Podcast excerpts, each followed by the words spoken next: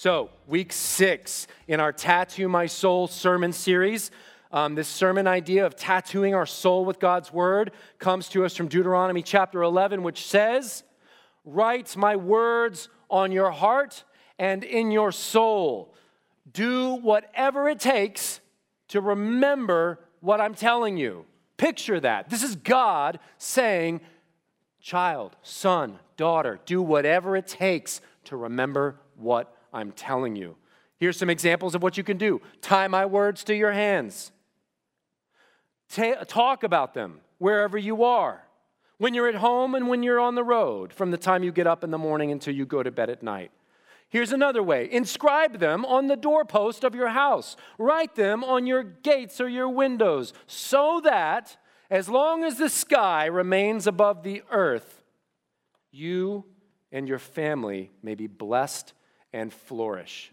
So, you guys, God just said, I long to bless you. I long to flourish you. I long to give you blessings and gifts and all that's required is that you read this word and remember it. And so, what are some ways that we get to remember? Well, you guys all have your own way. Some of you can just read something and you know it. Some of you guys like to write it down over and over. Um, that works for me. Some of you like to take a scripture or God's truth that speaks to you and turn it into art, which is why we're doing our contest. All of those are ways that we can remember God's word, that we can write it on our soul. The best way I know to write God's truth in our hearts and our soul and make it part of us is that when we hear something that speaks to us from the Word, that we just go do it. As recipients, one of the first things that we get to receive in this relationship with Jesus is the gift of salvation. And because salvation and discipleship are about putting our faith in action, to receive it, we actually have to take a step of faith, which is what? Baptism. Uh, I was praying as I walked from the portables to the building 10 minutes ago for this service, and I just felt like the Lord impressed upon me. You need to invite the students and let them know that if anybody wants to get baptized, begin their relationship with Jesus Christ today, that that's on the table. Any single Sunday, this week or next, or the 10 weeks from now, that you feel like I, I'm all in, I'm giving my whole life to Jesus, I will be honored to baptize you. And as I prayed that, what I loved is that when I walked in the building before service even started, a student walked right up to me and said, would it be all right if I get baptized today? I feel like I'm supposed to get baptized today. So we get to baptize somebody right after this service. And as you listen to this sermon I'm about to give, if you feel like I've never taken that step, I want to be all in, I want all the good that God has to offer, even if it's hard, I would love to, like, for you too. All right. So here is our sermon.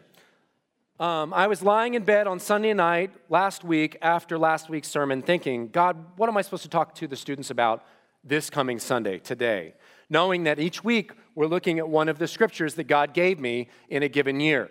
Beginning with Isaiah 49, 1 through 7, and going all the way up, and then over to this arm, I've got 12 years of scriptures that God has spoken to me and had me press into. At the beginning of every single new year, I sit down with the Lord and I say, You know what's coming down the pipe better than me. You know what I need to work on in my heart better than me. Give me a verse to press into all year long. And every year I've asked that question, He has faithfully supplied exactly what I need, and I get to press into it and grow and experience like just awesome stuff. And so, as I asked God what scripture He wanted me to pull from, immediately He said, Jeremiah 45. Jeremiah 45 is right here on the middle of my right arm, and it is the shortest chapter in Jeremiah, and it is so rich and so good. And I'm going to talk to you about how God used it to shape and continues to shape me back in 2013. But as you listen, I don't want you to just listen to, oh, well, that's what God did for Justin. This is the scripture God told me to tell you today. So be asking the Lord, what does this mean for me? How does this translate to me? And as He impresses those things on you, use your pen and paper and write it down. So, some background on my life back in 2013 when I was asking God to give me a word for that coming year. Um, I was dissatisfied with my life at that time. I was working on the communications team. My heart longed to be in the student ministry.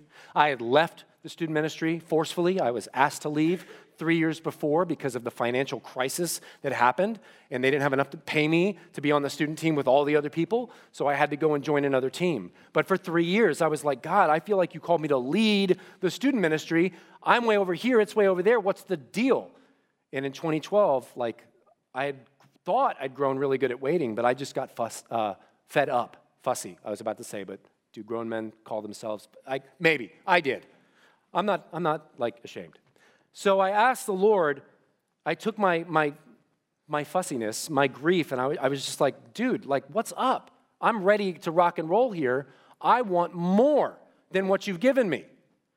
And as I was even praying that, I was neglecting to remember all the good things that God had done for me in those three years. I mean, He gave me another job where I got to learn all kinds of useful things that still come into play today. I got to learn how to build and lead a strong team of believers like a family. I didn't know how to do that before I left student ministry. Um, I got to buy a house in the community I grew up in, which I never thought I'd be able to afford to do, but God showed me a foreclosure and had us buy this house at a third of the price. That, that happened. I got to have my second child, my son Wyatt. Like all kinds of amazing things happened during those three years of waiting when I was only focused on this one thing. So I took my frustrations, my waiting, and even as I say that word, students, what are you waiting for right now in your life? And are you frustrated? Because it's like, let's go. That's how I felt. That's where I was at. And I did what we should all do with our frustrations and our waiting. I took it to the Lord on December 31st, 2012, the day before the new year. And I wrote out in my journal, Good morning, Father. Thank you for today. Thank you that you are the God who makes dreams come true. May this year be a year of dreams fulfilled. I pray this would be the year of your good favor for me. I pray for more. God doesn't not like that prayer. That's a perfectly appropriate prayer. He's my father, he's the giver of every good gift. We should come to God, but that was my only prayer for the year. How you going to bless me? And I opened my Bible by faith and I landed on Habakkuk chapter 2, verse 9, and it said, What sorrow awaits you who build big houses with money gained dishonestly, you who believe that wealth will buy security. Man, if you didn't think that wasn't just the most loving gut punch, as I sat down with the Lord and said, Bless me, buddy, give me more. And he said, What sorrow for you if you think more money and more stuff is going to make you okay. And I just confessed right there in my quiet time, Father, forgive me. You alone are my security. Remove this lie from my heart that more money will make me happy. I began today's prayer looking for what you could do for me this year. I now ask, what can I do for you? I opened my Bible again and I landed on Jeremiah chapter 45. The prophet Jeremiah gave a message to Baruch, son of Neriah, in the fourth year of the reign of Jehoiakim, son of Josiah, after Baruch had written down everything that Jeremiah had dictated to him. So, who's Baruch? Who is this guy? Well, you got to start by answering who's Jeremiah. Jeremiah was a prophet of God, as we just read, which means Jeremiah's job on this planet, in this life, was to hear things that God said and then go tell them to other people. But Jeremiah also needed to have those things recorded, so he wrote them down. But I don't know what the deal was.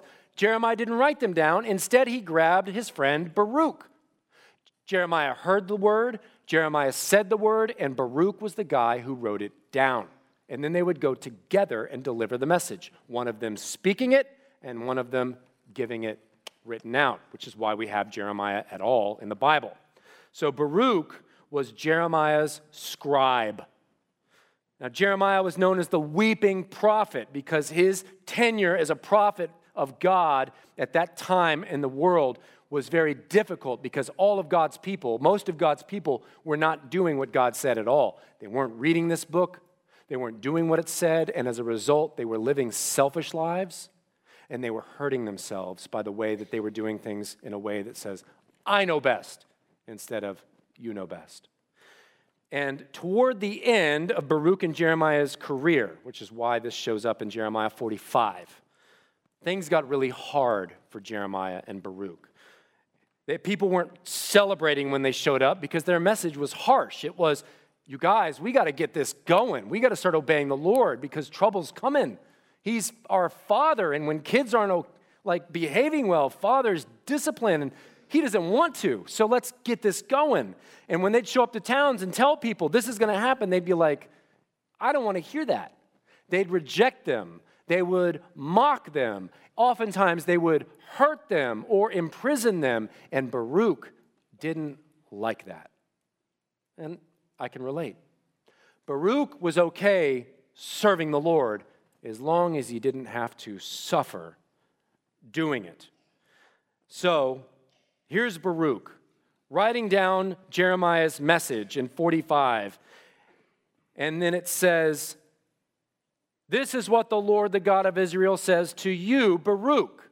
Can you imagine Baruch sitting there writing another message to the Israelites? And then Jeremiah is hearing directly from God and he goes, Baruch, this next thing, this is just for you. How must that have felt for Baruch, writing down these words, and all of a sudden, I'm about to hear words that God is speaking directly to me. And we know what was going on in Baruch's life, and we know his attitude, and let's see if it lines up with what God says to him. Baruch, the Lord said, I have heard you say, I'm overwhelmed with trouble. Haven't I had enough pain already? And now the Lord has added even more. I am worn out, God, from sighing and I can find no rest, no comfort. Baruch, this is the Lord's response to your complaint. Look around you. What I have built, I'm about to destroy. What I have planted, I'm about to have to uproot. Baruch, are you seriously seeking great things for yourself? Don't do it. I'm about to bring great disaster upon all these people. But know that I will give you your life as a reward wherever you go. I, the Lord, have spoken.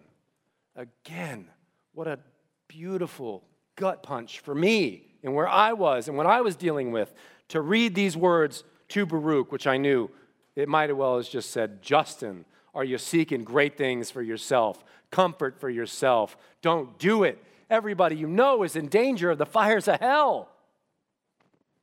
And I just responded, Jesus, I pray for humility. I pray for a servant's heart. Help me be content with who I am and what you've already given me. Purge me of this greedy, complaining spirit. I thank you for my life. I thank you for my family. I thank you for today. Amen. And that was the first of many quiet times that year where I would just press into this idea is my life really all about me or is it about him and others?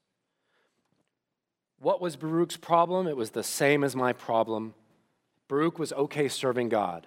He was okay coming to church. He was okay coming to small groups. He was okay serving somewhere in his ministry, but he was not okay if it cost him something, if it hurt, if it was uncomfortable. Baruch was okay praying for his best, but he really kind of stunk at remembering, oh, wait, I know all kinds of people I, sh- I can also be praying for. It's not don't pray for yourself, it's pray for yourself, but pray for the people around you. Because every single one of us, if we leave this earth having never confessed our faith in Jesus Christ, been baptized into the kingdom, we don't go to heaven. Period. The end. We go to hell. And God says, I'll give you 70, 80, 120 years to figure that out. But if you know somebody that doesn't know that, and you're not saying anything, Justin, and you're whining because your house is too small, I love you, but shame on you. It makes me wonder, it made me wonder as I was writing the sermon this week, how often do I pray just for me, even now, even in 2019? And as I ask that question, I want you to ask it of the Lord right now, just between you and Him.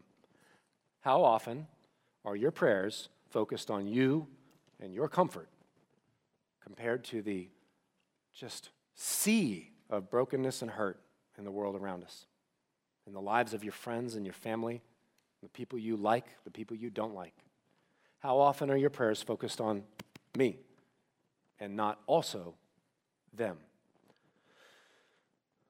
Luke chapter 10 says, One day, an expert in religious law stood up to test Jesus by asking him this question Teacher, what should I do to inherit eternal life? What do I need to do to go to heaven when I die? And Jesus replied, Well, what does the law of Moses say? How do you read it? Basically, Jesus said, Have you read my book? What's it say? And the man answered, Well, I know that the two great commandments say that you must love the Lord your God with all your heart, all your soul, all your mind, and all your strength, and to love your neighbor as yourself. Right, Jesus said. Go do that. That's it. Love me and love other people. God's greatest commandment. Love God, that means putting Him first in our decisions about where to go to school, who to date, how to spend our time and our resources, like all the gifts God gives us. How do we use that? Just put God first when you're thinking about those things and walking through your day. And the second is like it think about other people when you're making those decisions too. Love other people as you're thinking about those things too. But as I wrote that down, I just started thinking, I'm like, that is not the world that I live in. That's not the world that you live in. I feel like the greatest commandments in our culture say protect yourself above all others and protect your stuff above all others. Which means our culture today, I believe to an extent, if not completely, our gospel is me, me, me, and all my stuff. And even as I read that, if that's true for you today, it's okay. It's still true for me a bit. But let's ask the Lord if He has something to say about that before we leave this room. Thinking about this me, me, me mentality and how when we're hurt and we're broken, we just shut down and we just fill up with self pity and we just put up walls. It made me think of a scene from a movie because you know I think in movies. I don't know why, but I like it. And I liked it this week because I thought of a movie I hadn't seen in years. Who's ever seen The Goonies? Anybody seen The Goonies? It looks like maybe 25% of you. That is horrible. I want all of you to go watch The Goonies. Not right now, but this week. And then come back and thank me because it's awesome. The whole premise is a bunch of students, kids your age, right? They find a treasure map in Mikey's dad's attic, and it's pirate treasure. And the, the map shows it's, it's kind of nearby. And so they follow the map and they go looking for treasure takes them underneath town. They're going through catacombs. They have run in with bad guys. Like it's fascinating, it's super fun. But on the way to the treasure, we're talking a ship full of pirate treasure. They come through this one catacomb, and it's also filled with treasure coins, money. And when they see it, they're like, check this out, this is amazing. But it wasn't the end of the map. It wasn't the end goal. It wasn't the main thing they went out to find. It was like a small thing in between. And as they are pocketing this money, one of these young men, one of these guys, he gets a Baruch moment, a Justin moment, a me, me, me moment. Because all the way up to there, they'd had a kind of a tough time.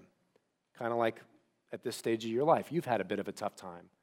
Let's take a look at how this young man responded when he was tempted off the course and got that me, me, me attitude. Check this out. Hey, Miles, what year was that map made? Oh, I don't know. Probably a couple hundred years oh, before. Oh, wow! Uh, President Lincoln, George Washington, uh, Martin Sheen. Martin, Martin Sheen. Sheen. That's President Kennedy, you idiot! Was there a difference? I mean, he played Kennedy once. Oh, that's really smart. I'm glad to know you're using your brain. Yeah, well, at least I have a brain. So stupid, Mouth. Oh, yeah? Yes. Shut up. Wait a minute, wait a minute. This isn't gold.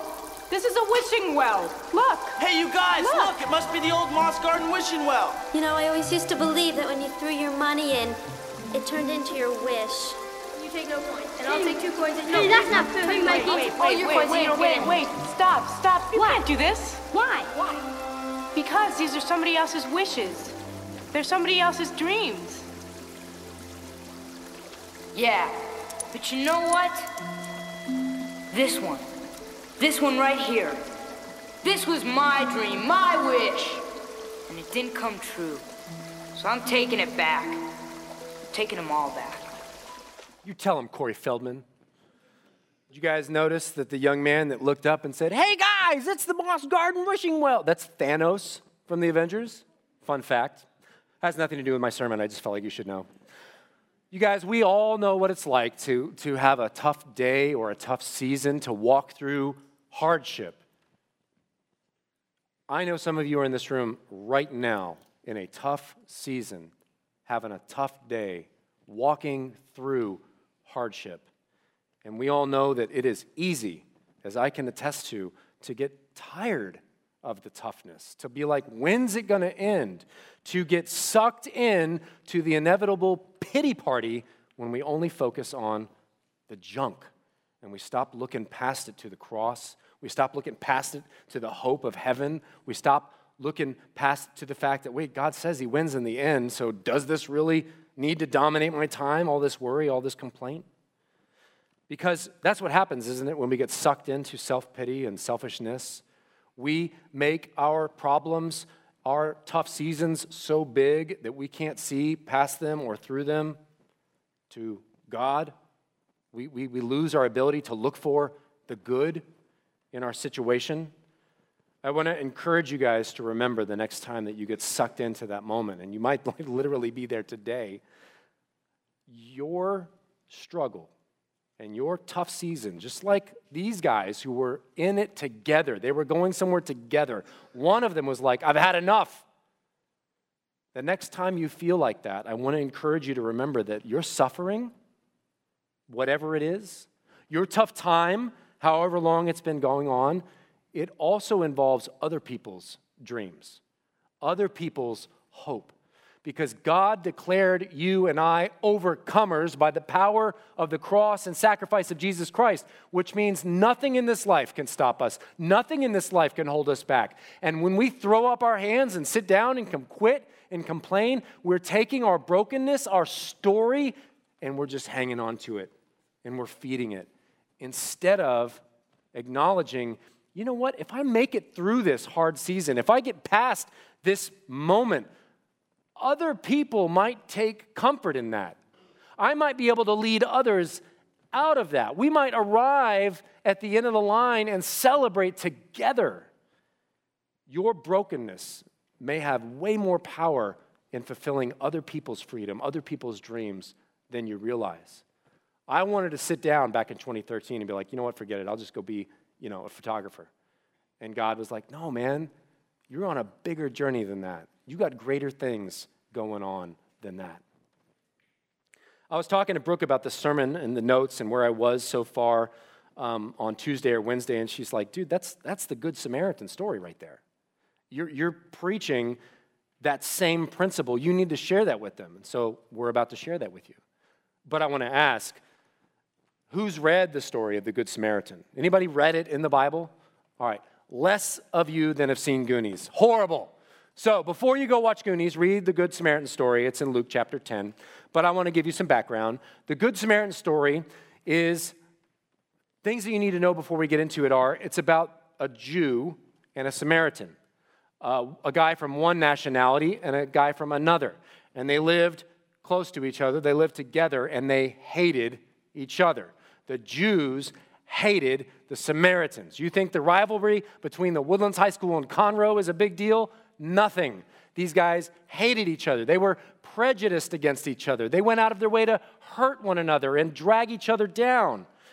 And so when Jesus one day was asked, and it's interesting that Brooke mentioned this because the very next line from that expert in the law that tried to trick Jesus is the Good Samaritan story. So I was already there, I just didn't even realize it. When Jesus was asked by that guy, okay, well, you say love you, you say love other people, but like, who exactly are those other people? He was looking for a loophole. He was like, Can I just keep on loving myself the way that I have been? So he asked this question, and to answer the question of who should I love and how should I love other people, Jesus picked two people to focus his answer on that hate each other, that in the world's eyes would never love each other, would never go out of their way for each other. Luke chapter 10, 29 through 37. The expert in religious law, looking for a loophole, asked Jesus, Okay, okay, well, who exactly is my neighbor? And Jesus answered by telling a story. There was once a man traveling from Jerusalem to Jericho, and on the way, he was attacked by robbers. They took his clothes, they beat him up, and they left him for dead. Well, but, but luckily, a priest, a pastor, came along. But when this man of God saw the beaten man, he crossed to the other side of the road and he passed him right by. That's be like if I was walking outside the building and one of you was laying in the ditch, bleeding with your femur sticking out of your leg, and I was like, Yeah, I gotta go to lunch. I won't do that. So, he passed him by. Now, then, an assistant at the temple of God, somebody who works at church, well, they showed up, but they also avoided the injured Jew. And then a despised Samaritan came along, and when he saw the broken man's condition, his heart went out to him. He gave the man first aid. He disinfected and bandaged his wounds. He picked him up and placed him on his own donkey. And he led him to an inn and he made him comfortable. And in the morning, he took out two silver coins. He gave them to the innkeeper, saying, Take good care of this man. And if it costs more than this, put it on my bill, and I will pay you on my way back. And then Jesus asked the expert, What do you think? Which of these became a neighbor to the broken man? And the scholar responded, The one who treated him with kindness. And Jesus said, Yes, now go and do that. I love this story because it involves a Jew and a Samaritan, enemies. They hated each other. In the world's eyes, they had every right to. They had a right to ignore each other. That Samaritan had a right to think only of himself in that moment. He had a right to just keep on walking, but he didn't. He saw someone broken and said, I have the power to do something about that. Instead, that Good Samaritan stepped out of his own problems, he stepped out of his own comfort zone, and he stepped down into someone else's pain knowing it would cost him something.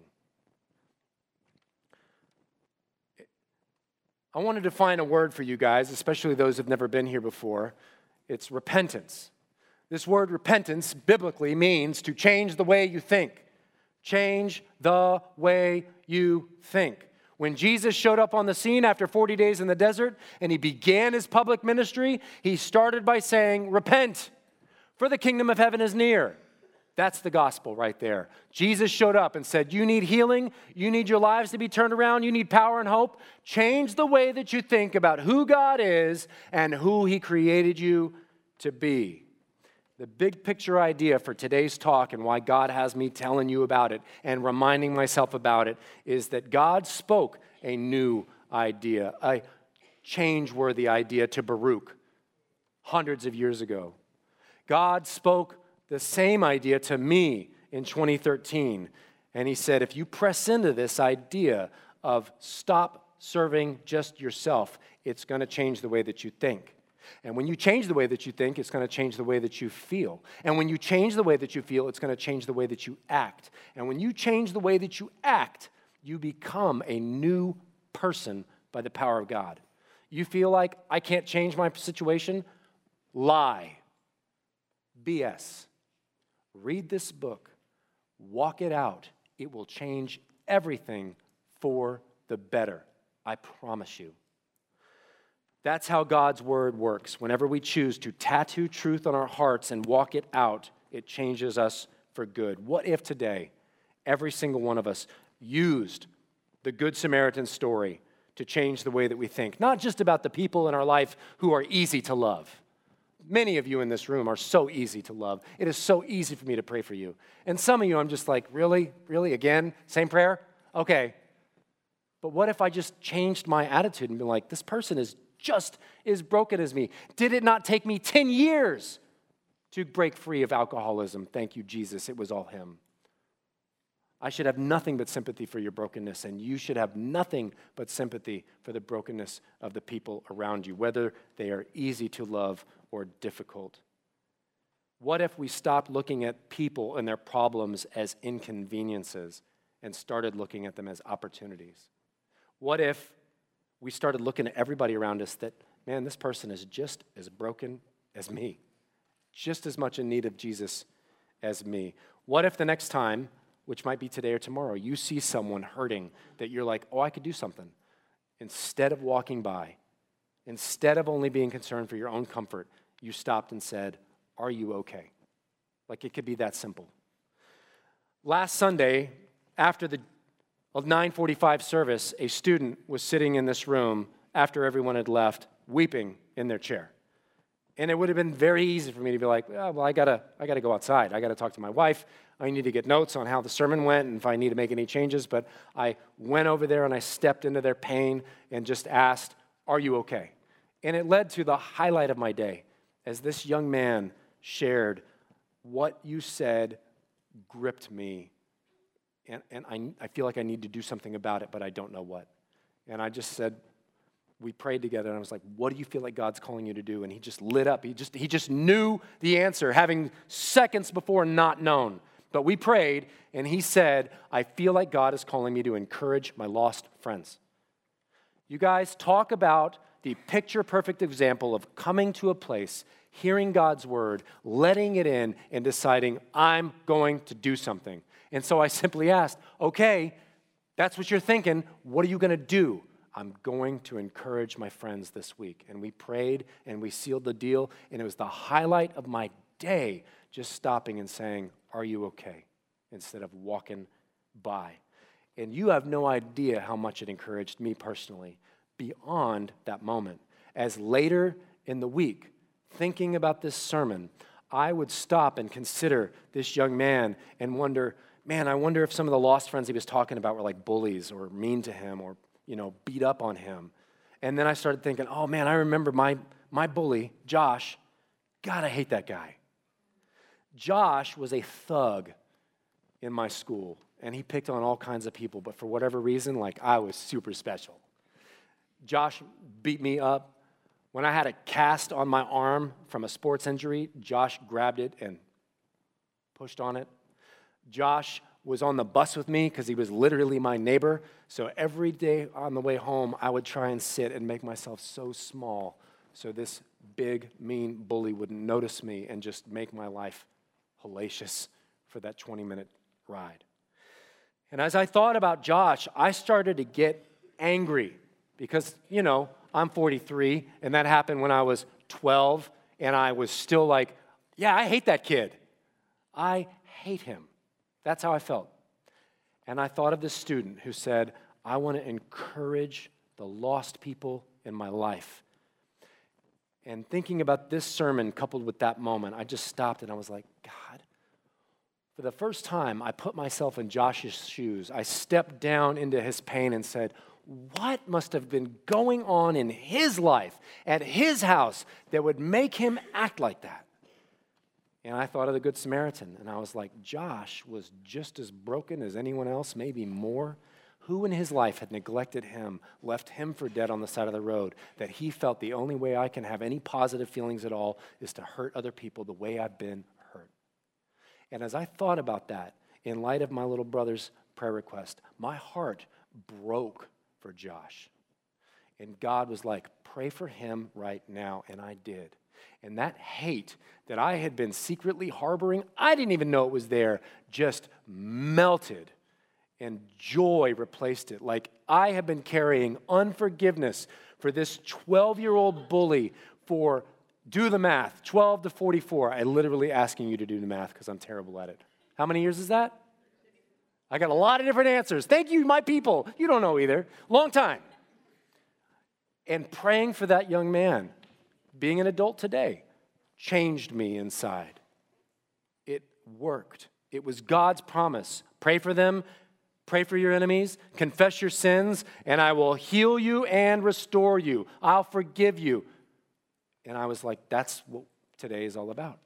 That's what we're going to do today when we wrap up our sermon. So that's what we're going to do right now. Bailey and company, you guys can take the stage. Students, I'm going to ask you two questions. It's not just, oh, this person. I want you to ask the Lord these two questions. And if you have more than one name, I would encourage you in your seat to write them down. But here's the first question Is there a bully in your life, whether presently or in the past? But let's not limit it to that. Is there someone in your life that you have anger for, hatred for, unforgiveness toward?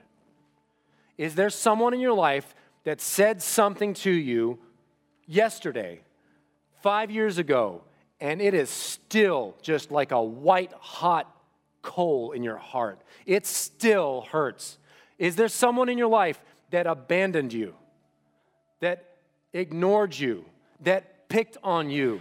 If God has given you a face or a name or even just a memory I want you to own it. I want you to reach out, no matter how scary it is, and just grab hold of it for a second.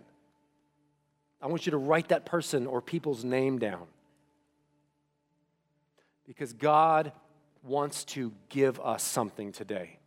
But in order to receive it, we're going to have to make some room. So, if you've got somebody, anybody, I don't care if it's a parent, a sibling, a friend, or an enemy, that you're carrying unforgiveness for, write down their name. Just a moment. And question number two Who in your life do you know that is going through a really rough time? Who in your life have you seen or talked to or, or just kind of been aware of who is having a tough time that you're like, you know, I, I could do something about that? I could help them. I could talk to them. I could ask them, Are you okay? I could just pray for them. Who do you know that you know could use some Jesus in their life? If a name or names, maybe it's the same name as a moment ago, is coming to mind, if you're seeing a face, just write it down. Here's what we're going to do to respond today. In addition to tithe and communion and prayer partners, if you're in the room, please come to the front. If you, if what I'm about to say to you as far as a response isn't enough and you need personal prayer today, amen. You connect with one of our prayer partners in the front of the back and they'll pray for you. But here's what we're going to do today. I hope we have enough left. We have these olive wood crosses. This wood comes from Israel. I've been hanging on to these little crosses for the better part of a year, waiting for just the right day to give them to you as a gift. And I want to invite you to come to the front and go to the back in just a moment and grab one of these crosses. And then take one of these Sharpies. And on one side of this cross, I want you to write down the name or names of the person or people that you need to forgive. And I want to press into that. If you have someone in your life that you have not forgiven, do you know that you are carrying a weight behind you? It is slowing you down, it is dragging you back, it is preventing you from being and going as far with Jesus as is able. God says, if you've got somebody that you haven't forgiven, don't even come bring me your offerings. You go deal with that and then come. That's what this moment is about. As you write that person's name on this piece of olive wood that represents the sacrifice of Jesus, I want you to picture a laying down of the hurt, a surrendering of the unforgiveness. I want you to picture just a burden leaving you leaving your soul and being just tied to the cross of Jesus. And then on the opposite side, whoever God put on your heart that needs some encouragement, that needs to be asked, Are you okay? And maybe asked again, write their name down.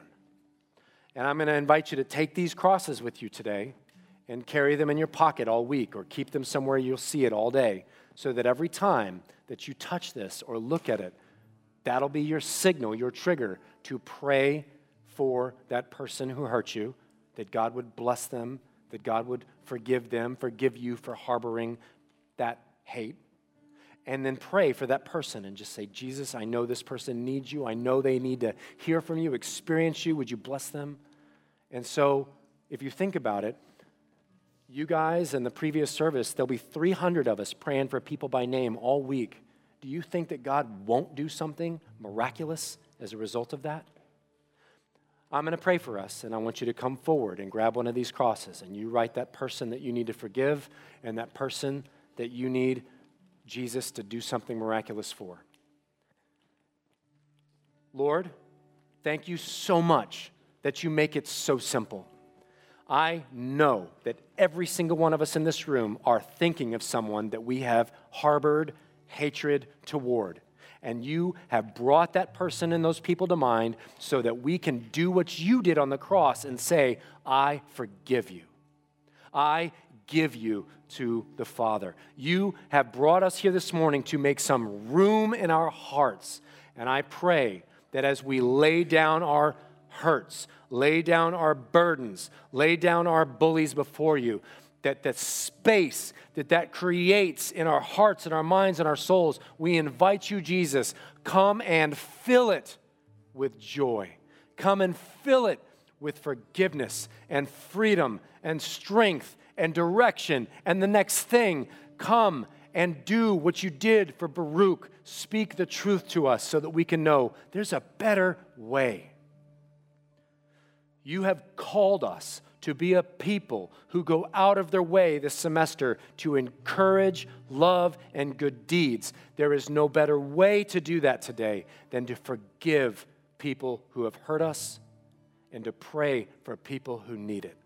So may this not simply be an exercise of putting ink to wood, but laying down burdens and asking for blessings in return. We pray this in your name, Jesus. Amen.